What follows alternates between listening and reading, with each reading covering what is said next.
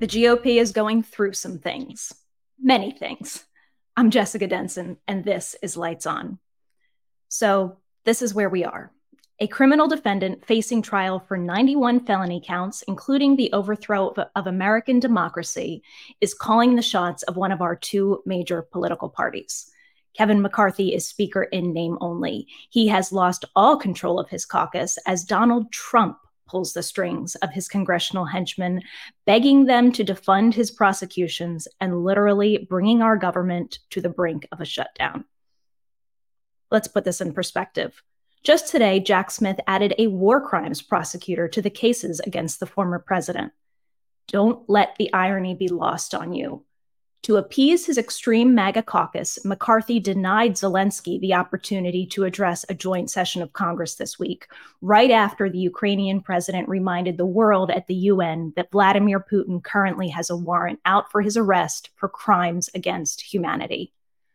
Covering for dictators and dictators in waiting is now a top priority of the Republican Party. From Donald Trump to George Santos to Texas AG Ken Paxton, this party has rejected every opportunity to cut off the poison fruit. And now the whole tree is rotten. And yes, this is a uniquely Republican problem. No one is perfect, but when Democrats face corruption in their ranks, they root it out. Just look at the growing calls for Senator Menendez to resign after his indictment today on three counts, including bribery.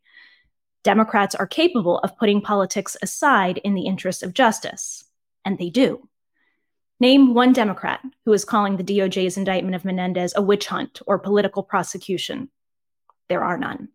This is just further proof that the GOP's constant projection that a justice system weaponized by Biden to harm his political opponents is anything but.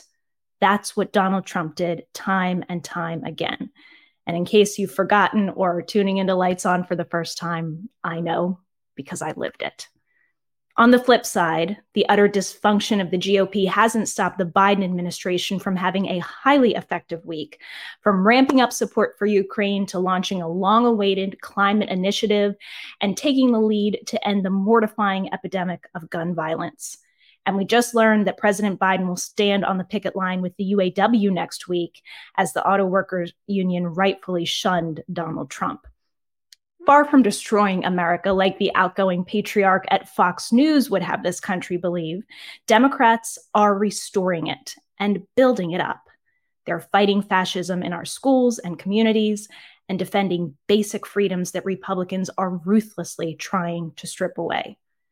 The Democratic Party, while imperfect, is our front line to defend democracy. And in this moment, every one of us can come together to fortify those defenses. It's great to be joined by someone who is all in on that front line. And it's ladies' night again on Lights On. I'm so happy to introduce to you someone you know and love as politics girl, Leigh McGowan. Leigh, welcome to Lights On. Oh, thank you so much, Jessica. It's a pleasure. First time caller. yeah, I really, I'm really excited to bring the female energy. I think that, uh, you know, women in this moment in democracy are such a powerful force. And what you have done with your platform is just a beautiful example of that. Well, thank you. You know, years ago, I heard uh, the Dalai Lama quote that said, he said, Western women would save the world. And I thought, that's pretty interesting because we're the people that have been sort of uh, been given a mouthpiece late in the game, and yet I think we're running with it. Uh, to mix my metaphors, you know, I really think that women uh, are the ones being attacked in this country right now. We're the ones whose rights are being taken away from us. But I also think that there's so many women who are really standing up and doing the work. Last week on my podcast, we were talking to uh, the executive director of Field Team Six, which does democratic registration across America. Um, incredible organizing. Just an incredible organization. Yeah. But he was saying that the primary group of people who volunteer for him are women. Women. And he was like, I really want to call out that because as a man running this company, the amount of people who come to me that work for me that get d- Democrats registered, and we're talking like over the past four years, he, they've got 2.4 million Democrats registered. Like this is no small feat. Yeah. And he's like, they're primarily women and people of color. And I find that incredible because these are the people who really are front lines to our rights being taken away. And I'm so glad that we're out here speaking our minds, saying what's what, and uh, and standing up for what needs to be done. Yeah, I caught some clips of that interview, which was great. And I noticed that he, you know, he really identifies Field Team Six as a Democrat registration arm, yeah. not nonpartisan, which is so important because, yeah, no, you know, as I was I was trying to say in my open, like this is, you know, this is really part of my awakening and my my shining a light on what needs to be done in this moment in, in the our democracy. I'm an independent. I fully support Democrats, and if you believe in democracy, if you love freedom, that's the only choice right now. We yeah. don't have the luxury of choosing the Republican Party or, God forbid, a third party, which I want to talk about that a little bit later. We have to unite behind Democrats to save what we have now. Well, I think that listening to your introduction, I think we can. I would love it if we could get behind the idea of finally putting this ridiculous idea that both parties are the same to rest, right? Like you were mentioning some of the things in your opening. Like this week alone, the Biden administration took their first steps towards removing medical bills from people's credit scores to improve the credit rating of you know millions of people who had the bad luck of getting sick right? The republicans would still like to get rid of the affordable care act because they really don't care if you get sick um, but they certainly don't care if you got bad credit because of it. Um, the president just announced the first ever white house uh, office gun of violent gun violence protection program because as he said and i thought he said it beautifully thoughts and prayers are just not enough right?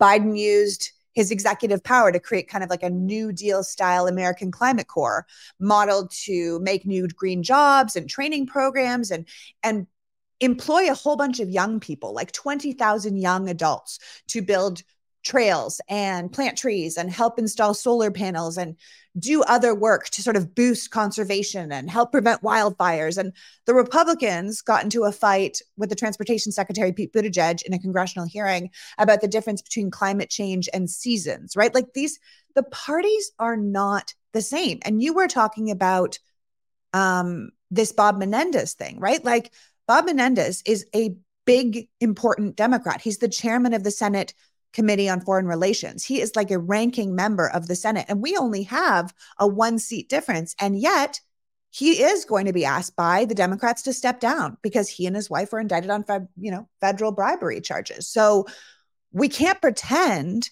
that these two parties are the same because like I said, in this week alone, you got Ken Paxton in Texas just acquitted by his own party for misconduct, bribery, corruption in a case that was overseen by Dan Patrick, who took $3 million from a group supporting Ken Paxton. So we have to stop pretending that these this two is an equal pl- yeah it's yeah not it's like it's not two sides not of the same, the same, coin. It's not even the same currency, and we have no. to stop doing that. No. And you know, I think the Menendez thing is so important. I mean, you the first senator uh, out of Minnesota, Democrat Dean Phillips, called for his resignation. Eric Holder has very vocally he put a tweet out called for his resignation. Um, I've interviewed CREW on this program many times, Citizens for Responsibility Accountability and Ethics in Washington. I mean, they've been some of the most vocal advocates for, you know, prosecution of Trump, invocation of the 14th Amendment. Um, and yet they are calling for Senator Menendez to resign as well. It's such a, I mean, you know, I try to bring on Lights On this into a human perspective, not just a political perspective. You know, me as a as a woman, when I faced all of these things that I went through and how to handle them, there was so much introspection, you know, looking at my own self. Where did I make a mistake? Where can I correct myself? And that's vital on an individual level or on a gov- government le- level to health and growth and progress. If you cannot identify your own wrongdoing and root it out and correct it, um, that's that's a you know just spells disaster and decay and destruction and death. I mean you have to be able to realize when you're wrong whether it's in your party in your individual life um, and take those steps to correct it. And that's that's growth. That's what we're all living for. And that's these are the choices that we're facing. On one side we have a party who's willing to do that writ large and on another side we have a party who embraces the the sins the corruption the criminality and says oh no no we're just going to cover it all up and pretend it's you. That is so destructive and dangerous. Yeah i mean the party of projection is really what the party of personal responsibility used to be you know? And it, it's so interesting because you're talking about you had to reflect on your own life when you were coming out of your own Trump years. And unfortunately, the Republican Party, which I don't think is the Republican Party anymore, and I think we need to be really clear like, this is not your dad's Republican Party. This is MAGA.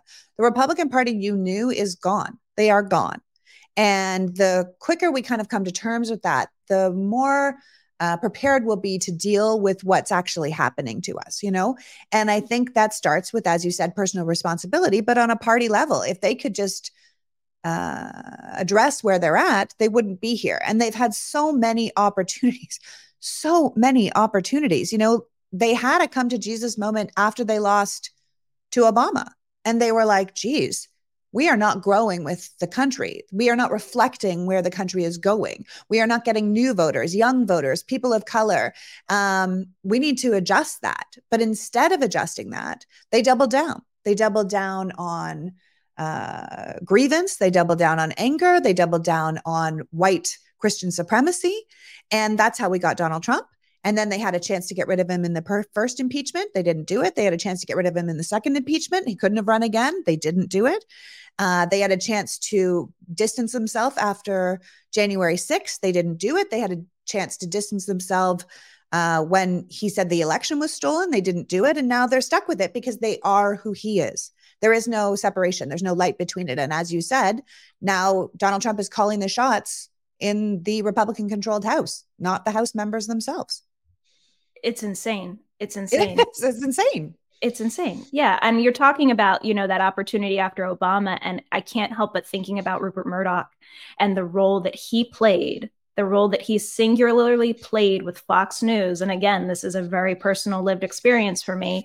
I didn't see it as racist. I didn't see it as white supremacist. I saw it as patriotic. I saw it as, you know, a these people that love a faith that I love, which I have now come to see as complete hypocrisy and blasphemy.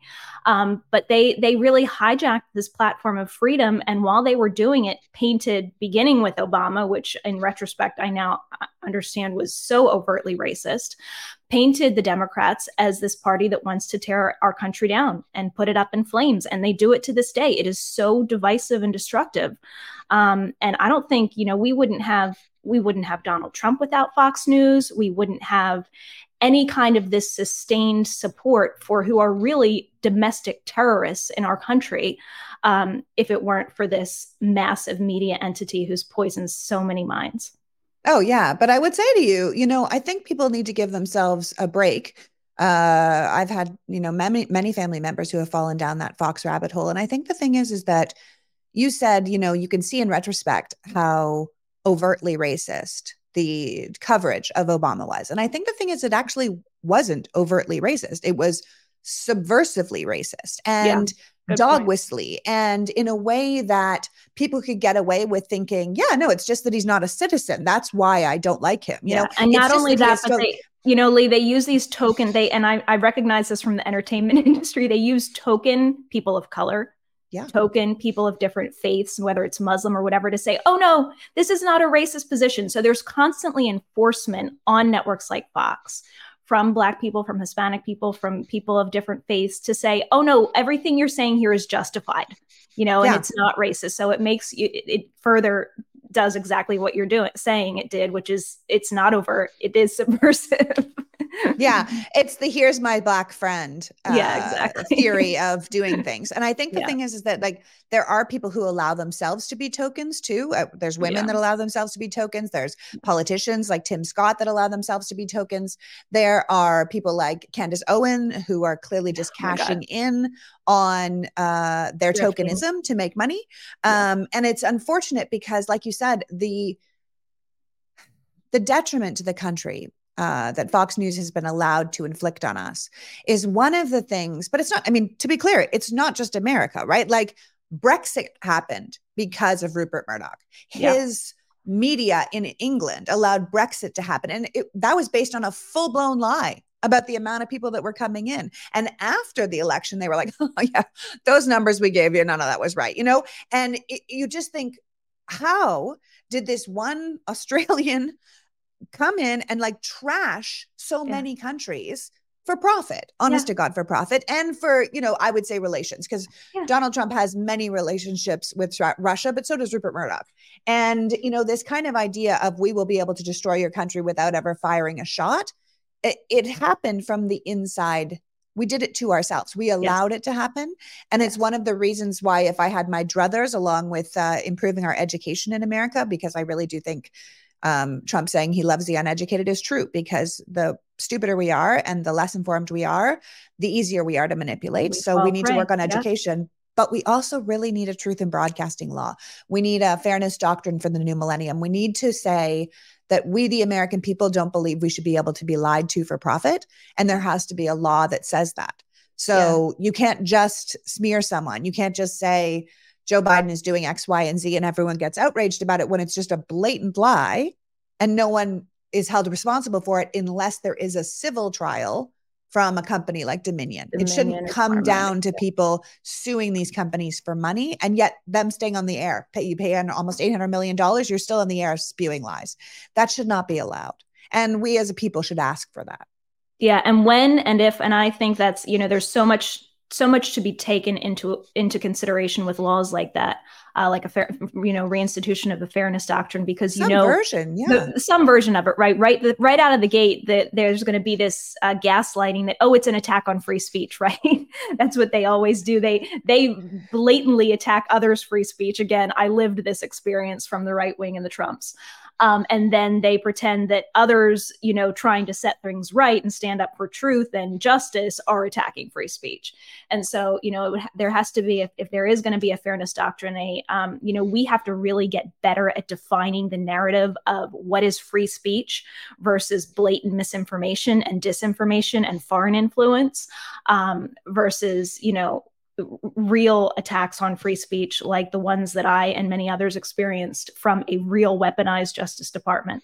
Um, you know, I think the free speech debate so vitally needs to be clarified in this country because it's another way that they use to portray themselves as victims when they're anything but. Yeah, and I think the idea that we need to remember is that free speech doesn't mean you get to say anything without consequence. It's the whole free speech from from Article 1 of the Constitution is um, is about the government not being able to come after you for what you say, particularly what you say about the government itself. Um, that's why companies like Twitter were able to take people uh, down for hate speech because they were a private company and they were allowed to do that. It's the same reason now that Elon owns it that he can let everyone and their mother, uh, Nazi lover, you know, be on the sh- on the network saying whatever they want on the feed um, because it is a private company and they can do whatever they want. It actually has nothing to do with the free speech doctrine of America. And I think when it comes down to it, we need to have rules that keep the public safe, just like you have lines on the highway to tell us which lane to drive in, just like we have rules for our speed in our cars and we have rules for drinking and driving and we have rules for how old you have to be to drink or how old you have to be to go to the to war. We should have rules that keep us safe because if we learned anything from the pandemic, it's that we're now questioning science, right? We're questioning if if masks work, if vaccines are safe, if like all these things that keep us safe, we are now questioning. We question if our elections are real, if our elections are safe, if they're lying to us about who won elections. That's all misinformation weaponized to make people question truth. And I think our media has done us a terrible disservice trying to get as many eyeballs on their screens by pandering to everybody than just telling us the truth. You know, I keep going back to that old saying that's like a journalist's job is not to hear one person say it's not raining and one person say it's raining and report them both, right? Your job is to look out the window and tell us the truth, right? Like yeah. that's the job. And yeah. I think we've we've had a huge disservice for that and I think we need to ask more of Absolutely. our media um, because I think it would really help us. Yeah, and when you talked when you were talking about the whole Brexit dilemma and the influence of Fox News, and I you can't help but thinking that Rupert Murdoch got his start in tabloids. Mm-hmm. And I've talked about this before. You know, our our society is so susceptible to to really like pop culture influence. I mean, Donald. Yeah, we love smut. yeah, Donald loves smut.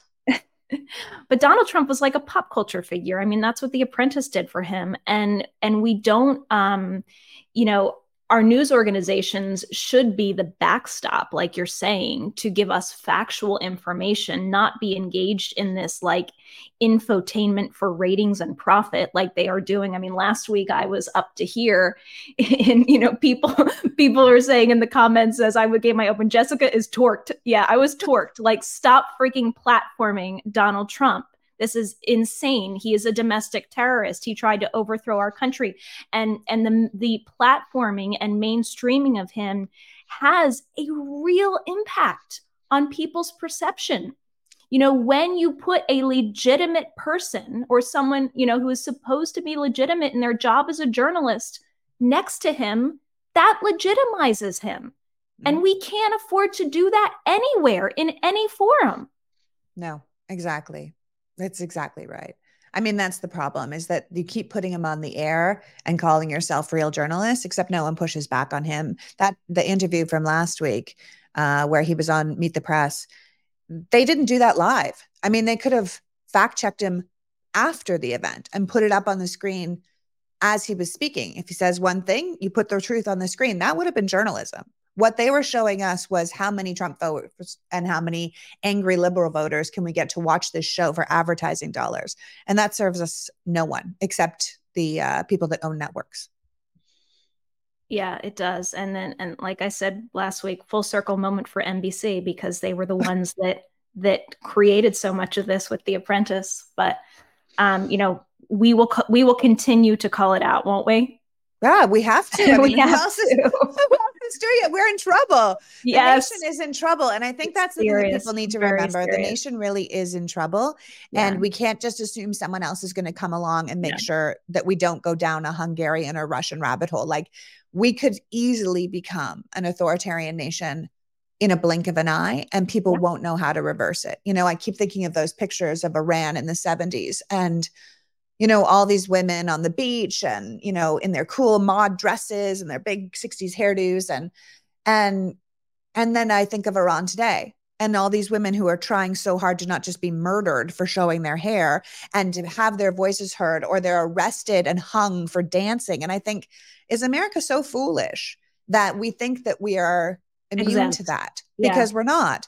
And then the amount of people who I know who absolutely realize we're not immune to that, are terrified by that, and then are talking about, well, I'm going to move to New Zealand, no. to Spain, to Portugal, to Canada. You know, and I think just to be clear, if America goes authoritarian, yeah. there is nowhere in the world that you are safe. You are not safe in Portugal. You are not mm. definitely not safe in Canada. How long before an authoritarian government under a DeSantis or a Trump turns their eye on Canada, right? And says, boy, you've got a lot of natural resources up there and we have a whole military and you have nothing. Seconds, seconds. Yeah. Which is yeah. one of the reasons why we are supporting the war Russia's war on Ukraine, right? Because yes. we don't want to live in a world in which a bigger nation can just turn their eye on their neighbor and be like, we would like you to be part of us. That's not how it works. You can't no. just have autocratic nations storming into democratic nations, killing their people, taking their land. That's not the kind of world most of us want to live in. And America has been able to support the democratic nation without getting into the war themselves. But it's essential that Ukraine wins for the future of the world most of us want to live in. Obviously, obviously. And I have zero patience for these nutcases like Ramaswamy who are saying that supporting Ukraine is not putting America's interests first. Doing anything but supporting Ukraine is putting Russia first, is putting the autocrats of this world first. And our investment in the security and, and sovereignty of a democratic country like Ukraine is absolutely in our interest as the, the leaders of the free world. Our number one interest. You know, I, I get so so like peeved when people I hear, you know, sometimes I'll have these conversations late with Trump supporters or, or Trump like supporters, even Trump supporters in good word. Trump supporters in denial who will say they're all bad or, you know, I'm not a Trump supporter. And then they tell me that um, NATO got too close to Russia. NATO got too close to Russia. So I'm like, okay, so if someone moves in next to you who you don't like, I guess you can just go into their house and start robbing their house. And when they say, get out of my house, you can say, you say, give me uh, just give me more of your belongings. Give me your tv i'm gonna maybe take some of your children. And then uh, and then i'll agree to leave your house. And that would be a fair deal. I mean what the hell? This yeah, is, no. is such a sick calculation. And like you said, they're opening the door for any number of countries I mean, I think Taiwan, we're looking at Taiwan next if we don't if we don't take a stand here because the autocratic forces of the world are united against the democratic forces at, in this moment. And it's vital. This is this is so such a defining moment. I wanted to give Zelensky uh, some of the platform that McCarthy denied him by uh, replaying some of the speech that he gave at the UN this week. So let's let's take a listen. We know the names of tens of thousands of children and have evidence on hundreds of thousands of others kidnapped by Russia in the occupied territories of Ukraine and later deported. The International Criminal Court issued arrest warrant for Putin for this crime. And we are trying to get children back home. But time, time goes by, what will happen with them? What will happen to them? Those children in Russia are taught to hate Ukraine and all ties with their families are broken. And this is clearly a genocide. When hatred is weaponized against one nation, it never stops there. Each decade, Russia starts a new war parts of Moldova and Georgia remain occupied. Russia turned Syria into ruins. And if not Russia, the chemical weapons would have never been used there in Syria. Russia has almost swallowed Belarus. It is obviously threatening Kazakhstan and other Baltic states. And the goal of the present war against Ukraine is to turn our lands our people, our lives, our resources into a weapon against you, against the international rules based order. And you see the Russian ambassador there with his head down. Of course, he doesn't want to face the absolute atrocities that Russia is committing on Ukrainian people. I mean, really, people need to understand. Yeah. Uh, I have to say this is not to plug my own show because I did this, you know, last year, but I did a really deep dive on uh, the Ukraine, the war in Ukraine one year later. And in researching it, it's an entire podcast, which is just basically me explaining why I think you should care, why it matters that Ukraine wins and wins completely unconditionally, um, what Russia has done, what Russia is accused of, um, and the atrocities that they're committing on these people. And it's actually a really amazing uh, sort of lesson in what's really going on because I think a lot of us, uh, we have an idea, but it's too much and it feels too far away and we don't understand. So we kind of check out. And uh, I would recommend people go back and listen to that, not because I'm so fabulous, but because it really explains why you should care. And I think once you know what's really going on, you can't not care. And I think that's essential. And I'm very pleased that the Republican senators, for the most part, aside from seven of them that are idiots, uh, were very respectful to Zelensky when he came and did have him speak to them. And, you know, Mitch McConnell for all the terrible things he's done, he understands the importance of winning this war against Russia because he's he's a politician, but he gets it. He understands the world order, unlike Kevin McCarthy and his uh, Rugrats show that's happening there. Um, because this really is such a serious moment in time. Like you said, the autocrats of the world, they're uniting. Um, they're they're not uniting under some sort of ideology that they all agree with. They're uniting that it is great for certain people to have all the power and all the money, and they will help each other. You know, so, which is why Russia helped Belarus when um, Lukashenko. Lukashenko. Thank you. like, it's in my head with a bunch of yeah. Lukashenko when he took over, he did not win that election, right? He did not, not, win. Of course not. Um, and uh, and and he was like, these people are riding. My people are riding. They know I didn't win. And Russia was like, here's the plan. You do this, you do this, you do this, you cur- kill a certain amount of people, you arrest a certain amount of journalists, they will stop, you know? And he owes his presidency and his continued rule to Russia. It's the same, but they'll all work together. You've got Iranian, uh, you know, theocrats working with Chinese communists, working with Russian plutocrats, you know, it they're all working together. It's what um, yeah. Anne Applebaum from the Atlantic calls autocracy Inc. It's like if you think of it like a corporation, there's a corporation yeah. autocracy Inc. and there's a corporation democracy Inc. and they're you know they're corporate competitors. Yeah. And uh, and there's you know there's just layers of it. It's you've got C-suite people, people that are most important. You got worker bee people. You got that kind of thing. It's a corporation, and autocracy Inc. is really looking to take over the world, and we have to be very clear that that's not what we're down for and it's going to take work on all of our parts. And Zelensky is entirely right to be outraged because can you even imagine your child being taken yeah. out of your house and stolen from you? Uh, and then America indoctrinated to hate you. And then indoctrinated to hate you. Yeah, yeah, it's just so sickening. And the amount of mass graves and the amount of true genocide that they are committing on the Ukrainian people is absolutely sickening. Um, yeah. And so, people, if you want to spend you know 48 minutes and know really what's going on i would highly recommend going back and listening to that ukraine one year later uh, podcast i did because i learned so much um, researching it um, but it's yeah. really good to know why you should care yeah, yeah. I think um, I saw some commentary this week about about Americans' sustained interest in Ukraine, and and why um, I don't know. Somebody was criticizing the framing of that. In other words, we should have a sustained interest, and that should be co- constantly acknowledged and and appreciated, especially because we have had so many opportunities. I mean, if you look at Putin's history in Chechnya, in Syria, I mean, the, the global the global community had so many opportunities to confront his aggression, his terrorism, and they didn't. And you know, I always liken this to the the tolerance for impun, you know, having impunity for these autocrats and dictators, like with Donald Trump. You know, the more you let them get away with things, the worse it gets. The more severe it gets, the more damage is done.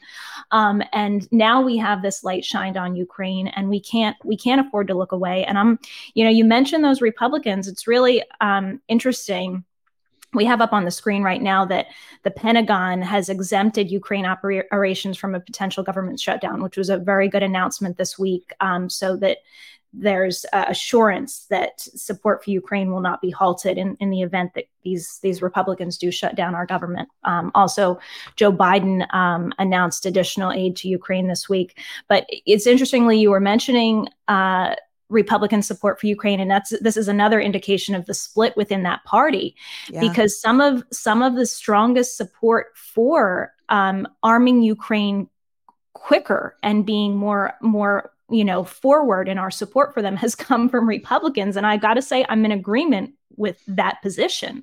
I think you know I'm I'm in agreement with the Gary Kasparovs of the world, with Alex Vindman, with Timothy Snyder. I think the faster and the more aggressively that we arm Ukraine um, and hasten their victory, um, that's what we have to do. And I think that's what Zelensky is constantly asking us for. You know, time is what we're dealing with here right now. We need we need victory now.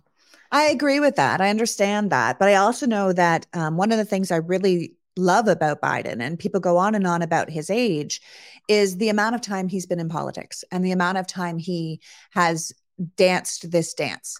He knows these steps. It is very important, especially in an international war, uh, that you walk a very fine line where no one can claim America is the aggressor, and yet you can still defeat uh, the enemy. And they'll do things like uh, give planes to Poland, and then Poland will donate planes to Ukraine. So it's it does feel a little middlemany. It does feel a little like we're just skirting the rules a little bit, but I think that's politics and diplomacy. And there is a way that it has to be done so that we don't get ourselves into a full scale war, which Russia would freaking love.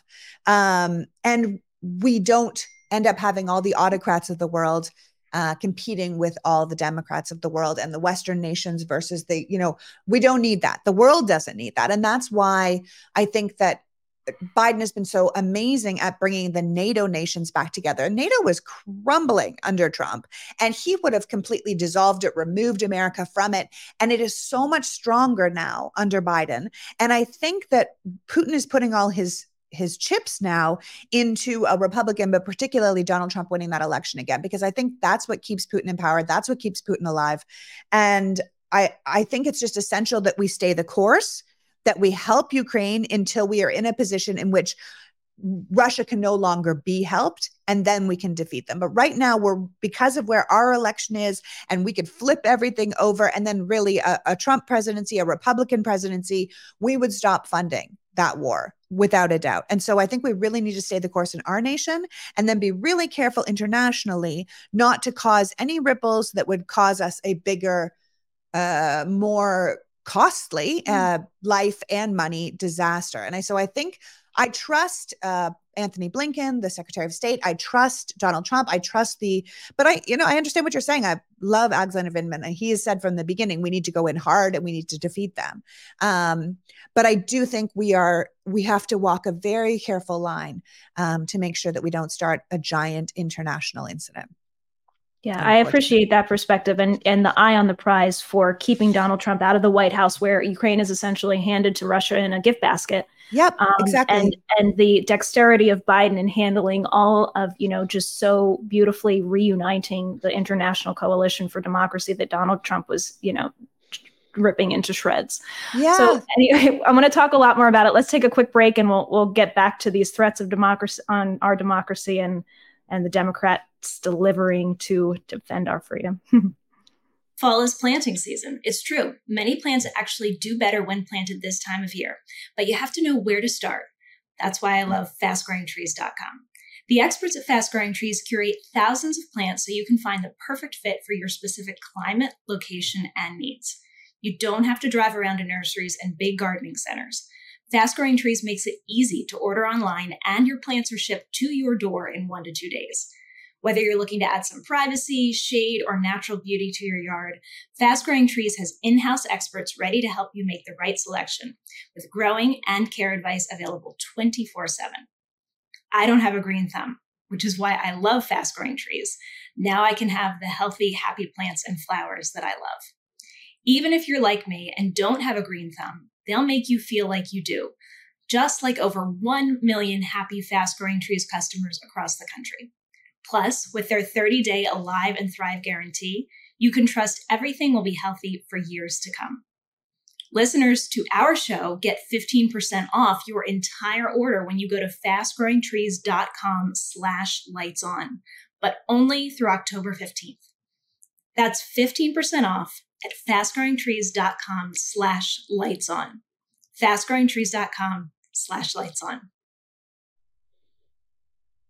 So you gave us a great rundown earlier uh, of just a few of the things the Biden administration has done this week. Um, as you mentioned, they they uh, launched the first of its kind American Climate Corps, which is this workforce to train uh, young people to yeah uh, for jobs and clean energy and climate resilience. It's going to support a wide range of jobs to restore coastal wetlands, um, help with forest management, fighting wildfires, and building other clean energy projects. I know that this is something that the climate movement has been pushing for for a long time. And here you have President Biden delivering on it. So important. Yeah so important. And like we need to deliver for the young people. These are their priorities. Groups like the sunshine movement that have been working so hard uh, to uh, improve the environment we can't say to them we're not looking we're not listening we're not paying attention. You know that's how they end up in the green party voting for a third party isn't it funny Leigh that we that we define like the climate issue as a young person issue? Like it's literally like the survival of the planet. We're just actually paying right? attention I uh, climate is a huge thing for me. I, I went to the very first Earth Day celebration in Toronto in the 90s. And I remember we were like, yeah, we're all going to recycle. This will be great. You know, we had no idea that the gas companies knew they were trashing the planet and hiding the information. And, you know, there's just been so much devastation and so much uh, misinformation again. Here yeah. we are again with the misinformation. And the thing is, is that there's so much potential.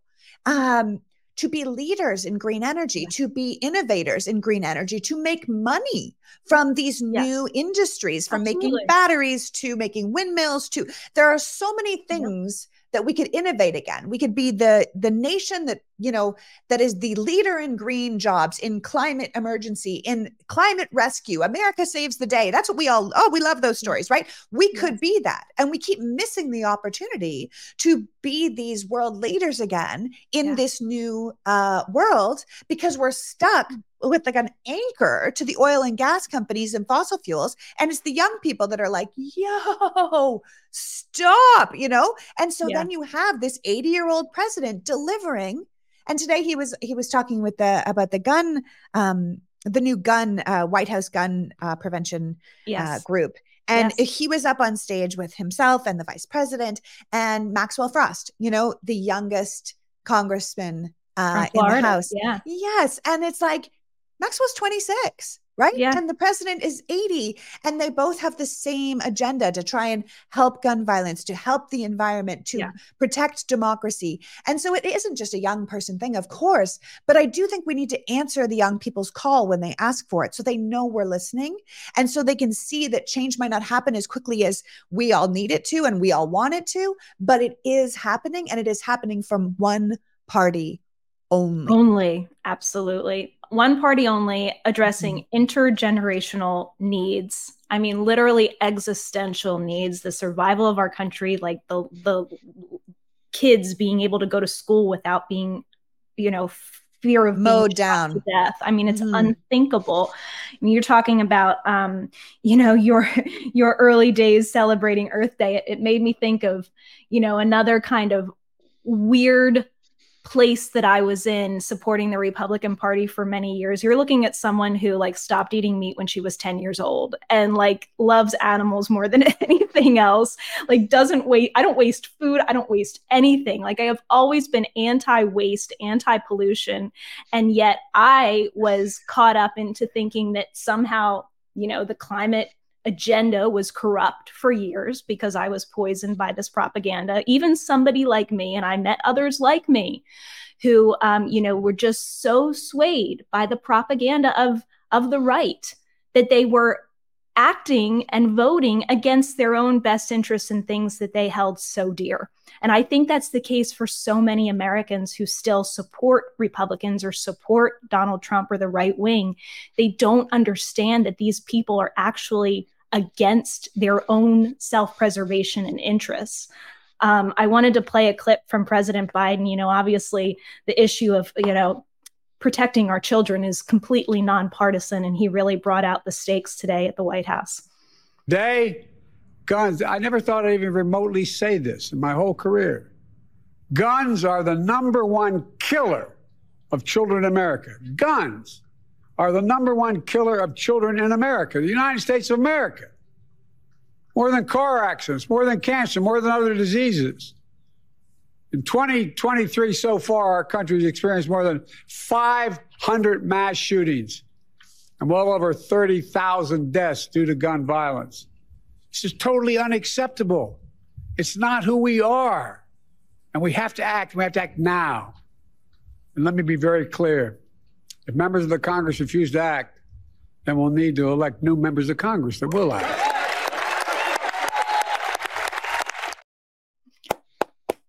Right?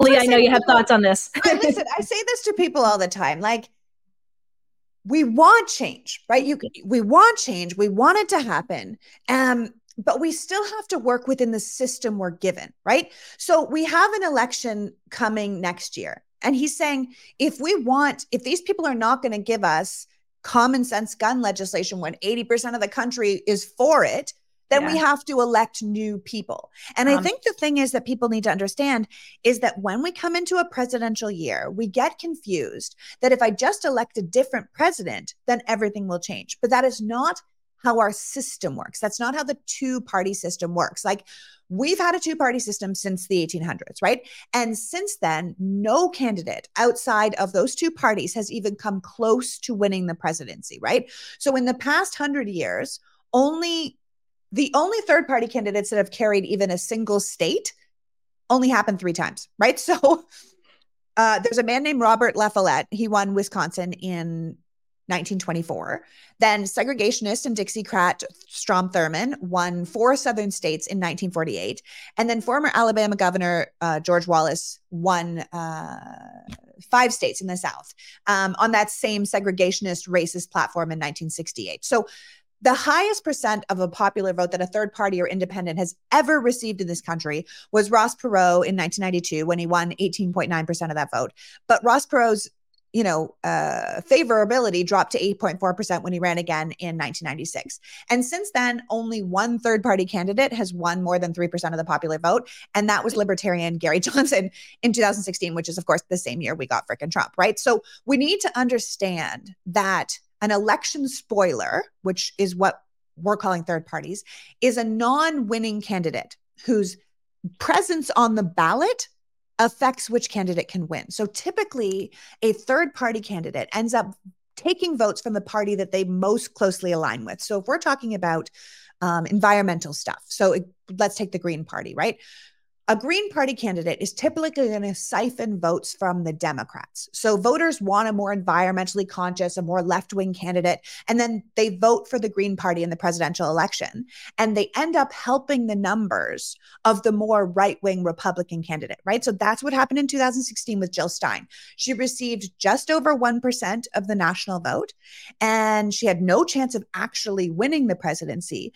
But the votes that went to her in swing states like Michigan and Pennsylvania, Pennsylvania and Wisconsin, ultimately pushed the Democrat vote down and allowed those states to go to Trump. So the Green voters wanted more environmental candidate, and they ended up with the guy that gutted the EPA, right? So that's the lesson here. I think we need to think about that. No matter what we want for our party, and no matter what changes need to happen, um, no matter how obvious it is that we need to do things like guns are the number one killer of children in America. Boy, should we do something about that? You know, like it's so obvious. And yet we have to understand that then we have to vote for the party that will get us closest to that uh, solution and not undermine our own goals. Not undermine. Yeah. Exactly. So exactly. third party candidates, whether that's RFK or Cornel West or Kanye West or no labels, you, yeah. you know, they don't need a whole lot of support no. to swing an election to the person that is furthest away from the people who voted third party, right? Absolutely. But I think we need to be really careful that if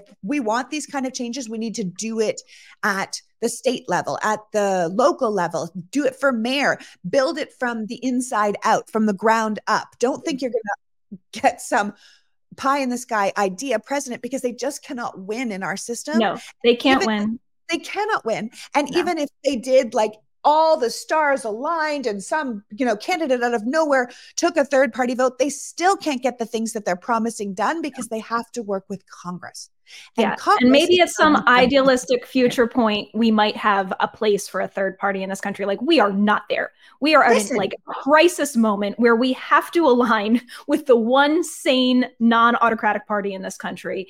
And I was really gratefully this week to see some alarm bells being raised about this no labels effort. I mean, even Democratic groups are uh, going on the offense. There's one called Democracy Alliance, who is a network of of liberal donors, and they're really urging people um, to to to be wary of this no labels effort. Um, they have they're trying to pressure them privately to not not launch a candidate just if if if their interest really is to have someone who will protect democracy they must understand that inserting themselves into this fight is only going to help donald trump um, and so i think i think those no part no label people know that yeah well that's and that's goal. that's the other yeah that's the other really that's the other thing because their funding is totally shrouded. They have not been transparent at all about it. You know, there have been there was an article in Mother Jones about how they're using a platform, a fundraising platform that is also supporting some of the most extreme right wing candidates, um, and funding is being you know diverted over to them. So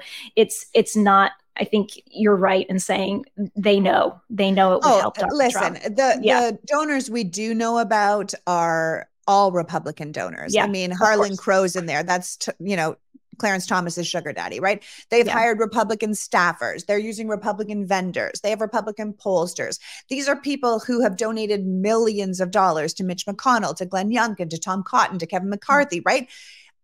Like I don't care if you gave money to Manchin the past four years, you're not yeah. a Democratic donor, you're a corporate donor. So, like, let's just yeah. be really careful. And then the people that are running this organization all have an axe to grind against Democrats. Like the guy that started it, he was fired by Clinton, right? He hates Hillary, he hates Bill Clinton. You know, there's another guy who was fired by Biden, fired by Obama. There's a guy that was fired by the AACP. He was sued by his own people. Like mm. these are people like persona non grata in Democratic mm-hmm. parties, in the Democrat circles in general. And they have an axe to grind. So mm-hmm. if you look even at their policies, because we don't know who their candidate would even be, and they're going to do it all behind closed doors. Their donors are behind closed doors. They'll pick the primary candidate behind closed doors. They cannot win a presidency, so you know that they're a spoiler vote. But even the policies we do know about, they're all Republican policies. They're national voter ID. They're against any kind of censorship of big tech. So it's like Elon style Nazi stuff, right? They have no policy on healthcare, no policy on climate change. They want more military money. And I'm like, more military? Like yeah. these really right wing uh, platforms. And I think we need to understand that these third party candidates, any of them, they're being deeply deceitful to the nation, right? They're telling people that they're offering a choice and they're not. They're offering an illusion, right? Uh, like there is no way a third party candidate could ever be president the way our system is set up, period. And so what they're doing is taking people's votes and siphoning it somewhere else. And I think people need to be really aware that they're either ma- making a vote to be um, uh, a spoiler vote. They may know that they're doing that, but then they may as well just go and vote for Donald Trump themselves. Or they have to know that they're making a protest vote, but they're not going to get what they want or any of the policies that they want. And I think what you have to do is vote for the party that's going to get you closest to where you want to go. And I think we have to be really careful right now because, like you said, like this is it. There is no coming back from this. This 2024 it's we're not dealing with the lesser of two evils. I mean we started here right? There's there is no lesser of two evils. Like i fundamentally disagree with that narrative in general.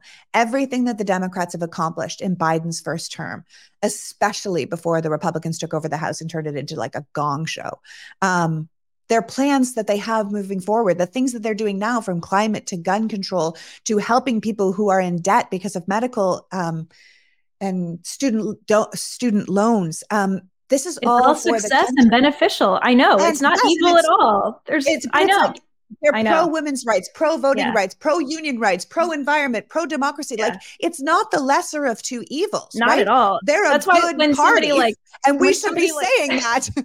exactly. When you have somebody like Chris Christie come out who is right on on his, all his condemnation of Donald Trump and then acts like we have to save our country from Joe Biden, I'm like, please stop. I mean, this please is just stop. We should really, all be saying that. We should be like, yeah, what are you talking about? It's insanity. It's insanity. Anybody, anybody who genuinely acknowledges and understands the risk of Donald Trump would be uniting with Joe Biden. Period. Full stop. Full yeah. stop. Um, but you know, you mentioned I was not aware of that connection that that uh, Harlan Crow had to no labels, but we mm-hmm. had, you know, mm-hmm. speaking of Harlan Crow, the Supreme Court, Clarence Thomas, new reporting yet again today of Clarence Thomas being invited to these donor events with the Koch brothers, with the Kochs uh, again in 2018 not having disclosed these trips on his financial disclosures. I mean when is the evidence of corruption going to end with clarence thomas? And you know we could bring this back full circle to how we started the show of democrats calling out corruption in their ranks and republicans tolerating you know the most corrupt because they are adding to their power dynamic. That's all they care about. Power at all costs. Doesn't matter how corrupt or compromised you are as long as you are doing our bidding yeah, that's exactly right. And I I think that it's it's just amazing that the court that the right built is corrupt and corrupt people give us corrupt rulings. You know, the party that the right built is corrupt and it's everyone from uh, George Santos to Donald Trump. You know, like these are corrupt people. Ken Paxton, my God. He's the head of law enforcement. Like he's the head. We had, I did an interview with in uh, Texas. I did an interview with James Talarico, Democratic uh, representative in Texas, who's been on the show several times about the Texan uh, or the Paxton quote unquote acquittal. Great interview that we're going to put out this weekend. It's just it's it's outrageous. It is outrageous. outrageous. It's outrageous. And you know, I did an amazing, I had an amazing conversation with Dahlia Lithwick about this on the Politics Girl podcast a couple weeks ago about and I would highly recommend people go and listen to that because we were talking about the courts and she knows everything about the courts. And honestly, we can do something about this corruption, right? Because yeah. there this is corruption and we should say that, right? Like how much are we hearing about the courts and they're not even in session, right? It mostly comes down to people discovering Clarence Thomas's seemingly never-ending freaking gravy train. Um, and he's completely bought and paid for. And we have to stop pretending that's not the case. He and Samuel Alito, who are the two most extreme members of that court, are also the two most bought and paid for members of that court, right? Yeah. So there's no question that there's a problem. But the idea, and Alito has said it himself, is that, well, you can't touch us. No one can. No one can regulate us. We are a standalone imperial group of people. No, they're not actually, no. not remotely. Why should they unlike every other court in the country, have no boundaries, no guardrails, no ethics to follow, right? So I think it's very important that we as a people take a step back and look at this court as a whole, right? Because this court is not used to being looked at, right? Their their cases are being done in the dark. They're doing everything on the shadow docket. They don't put cameras in there. We don't see them deliberating. Everything is quiet and silent. And yet the more they're scrutinized, the more questionable a lot of their decisions appear, both on and off the bench. And one of the things Dahlia says is despite how frustrated we might be with this particular court, we're actually at an amazing moment in American history where, for the first time in decades, we have an opportunity to message our politics for the court. We have the yes. opportunity to say, we're not happy. We insist that you change things. We want to understand that these justices are not kings. We did not no. put them in charge. They get to decide all our laws with nine unelected people. Like that is not how it works. We no. they do answer to Congress, and Congress can implement term limits, ethic rules. We can expand it if we, we can expand the court. And how do we expand the court? By electing people into our Senate who are willing to do that, who are willing to make it a court that doesn't have three justices uh, appointed by a man who lost the popular vote and a Congress. You know, I, I, think I said this the first time we were on a panel together. The Senate, when they were 50 50, uh, Republicans in power represented 40 million less Americans than Democrats because of the imbalance of the Senate. So that is how disproportionate the representation of who put these justices in place is to the impact that they are having on the lives of Americans, women in particular, infringing on our rights and most basic freedoms. We, the people, can vote these people out and have a, you know, they call it packing the court. Give me a break. The court is packed right now. We need to balance it and expand it so that it is not packed with these corrupt people doing the bidding of their power brokers. Yeah, it's institutional change, but it's absolutely doable. And yeah. we just have to ask for it. Yeah.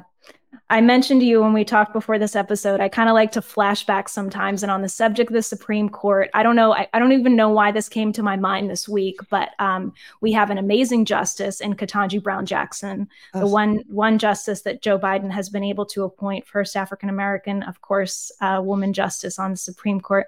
I love her for so many reasons, but I I have this uh, clip that I that I it was in my mind and i just i wanted to play it because you know we're talking about the role of the people the role of each one of us. Here is a woman that accomplished amazing things and was doubted on that journey. And there's this interaction during her confirmation hearing um, last year that i just think is is so inspirational and formative for all of us. We can take so much from it. It's it lasts a few minutes long. So just sit back for the last few minutes of lights on, indulge this precious, amazing conversation that Alex Padilla, Senator from California, has with Ketanji Brown Jackson. Last Friday, in my preparation for these hearings, I took the opportunity to spend some time with a group of students at South San Francisco High School. I went there to speak with them about this historic Supreme Court nomination and to speak with them about you. We had a great conversation about how the court's decisions affect the everyday lives of Americans and about the past and the future of the Supreme Court. But as I was speaking with the students, I couldn't help but be reminded of my own high school experience. When one of my teachers discouraged me from applying to MIT because they didn't want me to be disappointed. I turned that discouragement into motivation. Judge Jackson, I know that you too have been doubted on your way to the seat that you find yourself in today. Even over the last three days of this hearing, your experience and qualifications have been called into question by some, despite your clear, lengthy record of talent, achievement, and accomplishment. So I want to end my time today by asking you this question. On behalf of the young people I visited with last Friday in South San Francisco, and for the many others across the country who are watching this confirmation hearing today, what would you say, Judge Jackson, to all those young Americans, the most diverse generation in our nation's history? What do you say to some of them who may doubt that they can one day achieve the same great heights that you have? Thank you, Senator. Um, that was very moving. And I appreciate the opportunity to uh, speak to young people. I appreciate it very much. I do it a lot for the reasons that you have articulated. I um,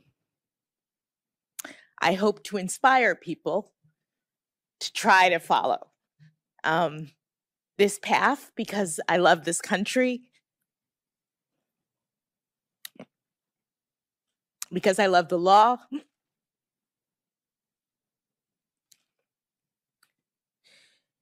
Because I think it is important that we all invest in our future. And the young people are the future. And so I want them to know that they can do and be anything.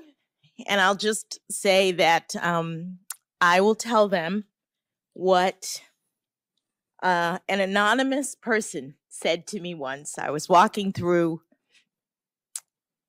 Harvard Yard my freshman year. As I mentioned, I went to uh, public school and I didn't know anything about Harvard until um, my debate coach took me there to enter a speech competition. And I thought, this is a great university. It was basically one of the only ones I'd seen. And I said, maybe I'll apply when I'm a senior. But I get there and whoa, so different. I'm from Miami, Florida. Boston is very cold. Um, it was um, it was rough. It was different from anything I'd known. There were lots of students there who were um, prep school kids like my husband um, who knew all about knew all about harvard and, and, that was not not me. And i think the first semester i was really homesick. I was really questioning um, do i belong here? Can i can i make it in this environment and I was walking through the yard in the evening and a black woman I did not know was passing me on the sidewalk and she looked at me and I guess she knew how I was feeling. And she leaned over as we crossed and said persevere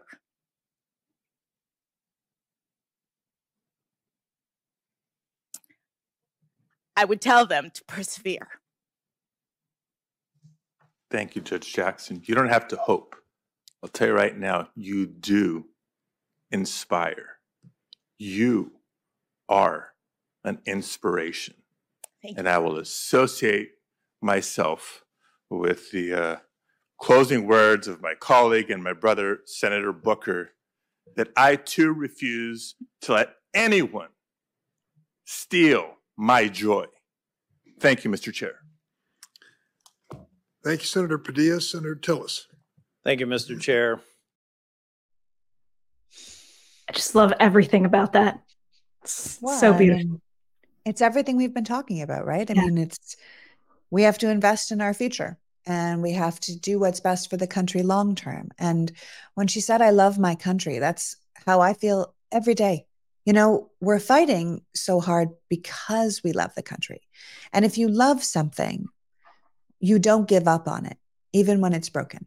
You know, you say, we can do better. We can come back another day. We can fight again. And I love that the person that really saw uh, Justice Jackson there was Alex Padilla, because, like we were saying, the Senate itself is so terribly undemocratic. Yeah. And there you have someone who speaks and represents one in eight Americans. California is gigantic. And we have just two senators. And there's our senator right there speaking for the rest of us, saying, You are, you know, persevering. You are um, inspiring us. You are doing the right thing. And I thought it was very striking when he said that, you know, you have to turn discouragement into motivation. And Absolutely. I think the Trump years really discouraged a lot of Americans. And I think it also motivated so many of us. Yes. And and I think that hope we have to carry on through and defeat these dark forces that have really tried to take us down. Yeah. And you know, your show's called Lights On, lights on. right? we got to keep the lights on. We got to keep it going and yeah. keep our country's head above water so these young people that are coming up can do so much better than what came before them. Yeah. And how many of us in any walk of life have been doubted at some point? Use use that doubt, turn it into motivation, and like he so beautifully said at the end, don't let anyone steal your joy. No, absolutely. Leigh McGowan, love to have you here on Lights On. Thank you so much for spending the hour with me. You're welcome. Thanks for having me. It was great. It was great. Thank you, everybody, for joining us this week on Lights On. I want to give a shout out to the Lights On OGs, the luminaries who have really, uh, you know, built this show with us and been with us from the beginning. We love you so much. We love you all. Um, as as always, if you want to support this show um, and support my legal efforts, you can do that at thejessicadenson.com slash donate. We are getting our case, our original uh, foundational case against the Trump campaign to trial, and we need your support. So if you can, that is so much appreciated. What you can do to support this show completely for free is just subscribe to Jessica Denson on YouTube. Um, subscribe to Lights On with Jessica Denson, wherever you get your audio podcasts. And um, it's only taking me uh, five years and killing the Trump NDA, but I'm almost up to 10,000 followers on Twitter. I'm not a creature of social media. But if you want to put me over the edge, go follow me on Twitter until that uh, platform goes completely up in smoke. And you can follow me on other platforms that I am getting more involved in, even though this is. Um, like I said, not my native territory, social media, but I'm on TikTok, I'm on Instagram, um, and Spoutable, and I'm, I'm posting more and more on YouTube as we go. So you can do all those things to support this show and keep the democracy fight alive. You have great power. Um, never forget it. Let your light shine and have a great weekend.